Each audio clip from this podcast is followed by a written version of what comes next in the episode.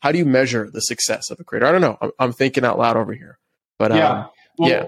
I, again, I go back to this idea that I think Web two is very much about quantity. Everything's Mhm. about scale, like total number of users. Cristiano Ronaldo has you know 100 million followers on Instagram, or Kim Kardashian, and and that's how you talk about it. And I think Balaji uh, has come kind of with this concept of like being able to measure a fan economy is is a Mhm. more interesting thing. So fine, Kim might have 100 million followers on Instagram, but what is the GDP of the Kim Kardashian expanded universe? Like, kind of as a gimmick. But Right. but people laugh at that, right? So he, he was saying this a couple of years ago, and now Kim Kardashian's potentially starting a private equity firm based on the Right. fact that she's going to potentially be able to to use that distribution. And so I think that what gets interesting is if you can actually take the distribution out of the silos, like I have this many followers on YouTube, I have this many followers on Twitter, and you move it to kind of these these decentralized, credibly neutral, kind of core data structures, where now the relationship is between the creator, the publisher, whatever, and and the the people who choose to follow them, right? And that is a actually it's an opt-in relationship, right? Because the, the person can always unfollow you. It's not like you own that that follower forever. right.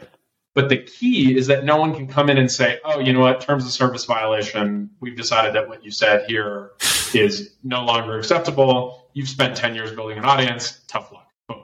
You Mm, get kicked off YouTube or Twitter. There's no recourse. There's no exit. There's no oh, take your followers. Here you go. Here are all their emails. Now you can email them.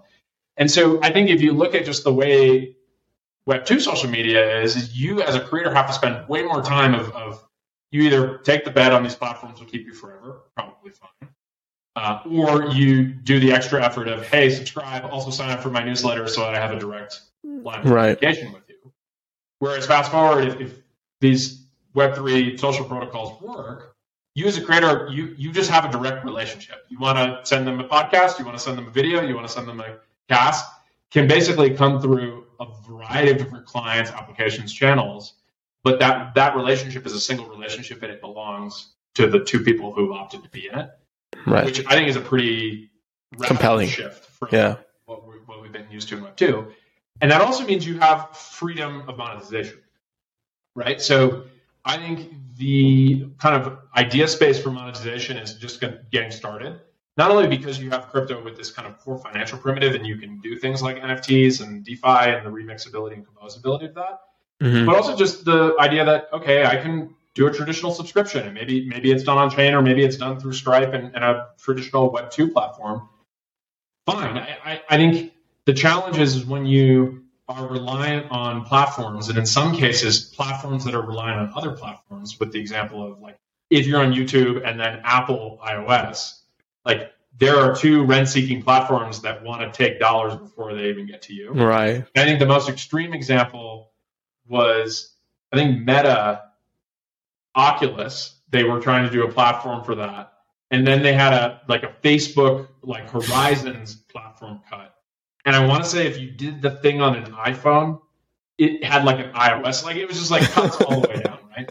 And what's great about Web3 is like you can actually solidify through a cryptographic proof. Again, the average user doesn't need to see this, but from a developer standpoint, that relationship between the creator and, and a person in their audience, as well as what, what also gets interesting, audience to audience connections, right?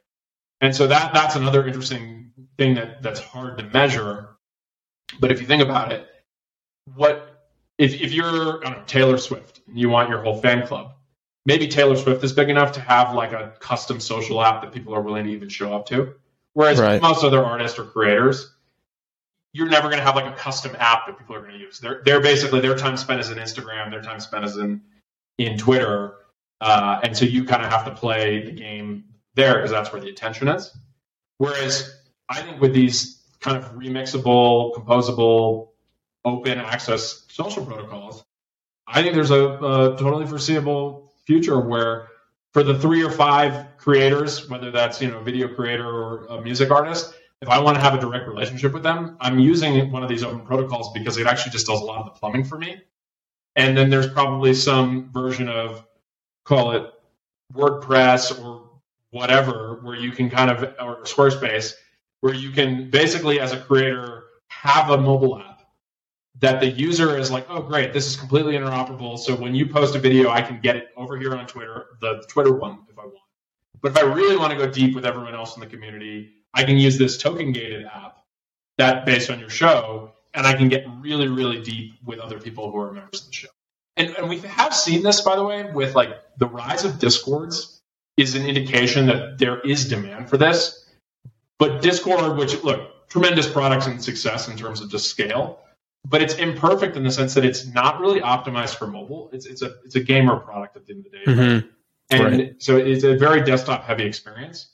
Whereas if you think about it, like when you as a as a creator, if you say, "Hey, I have a Discord and I have ten thousand people in my Discord," you're just like another little icon in this whole long set of Right. you know, Discord controls the notifications and all the experience. Where you could imagine being, if, if you know, you're my favorite podcast producer, I can actually now install your app, which didn't take you a lot of effort in the scheme of things, no different than a website because it's using these open protocols. And now you get push notifications on my phone that are completely, uh, you know, direct between you and, and your audience, uh, and, and whatever the experience, right? And so that that is a ways off, and, and maybe we don't get there. I, I'm a big believer that we will, but I think you need to get the infrastructure in place first before entrepreneurs start to say, "Oh, this has become a commodity, or this has become this kind of credibly neutral infrastructure." Then I know I can actually go build these apps for these different creators because this protocol is going to have some level of stability, right? And I think the example here is obviously email is an example of a protocol that if I really wanted to take the brain damage and go build my own email client, right? Could. Superhuman being the most recent, Yeah. you can do it. And and and there is no you don't have to ask the email consortium for permission. If you understand SMTP and IMAP, Right. like it'll just work. And and what's actually even kind of neat is you can build an email client that works with Google.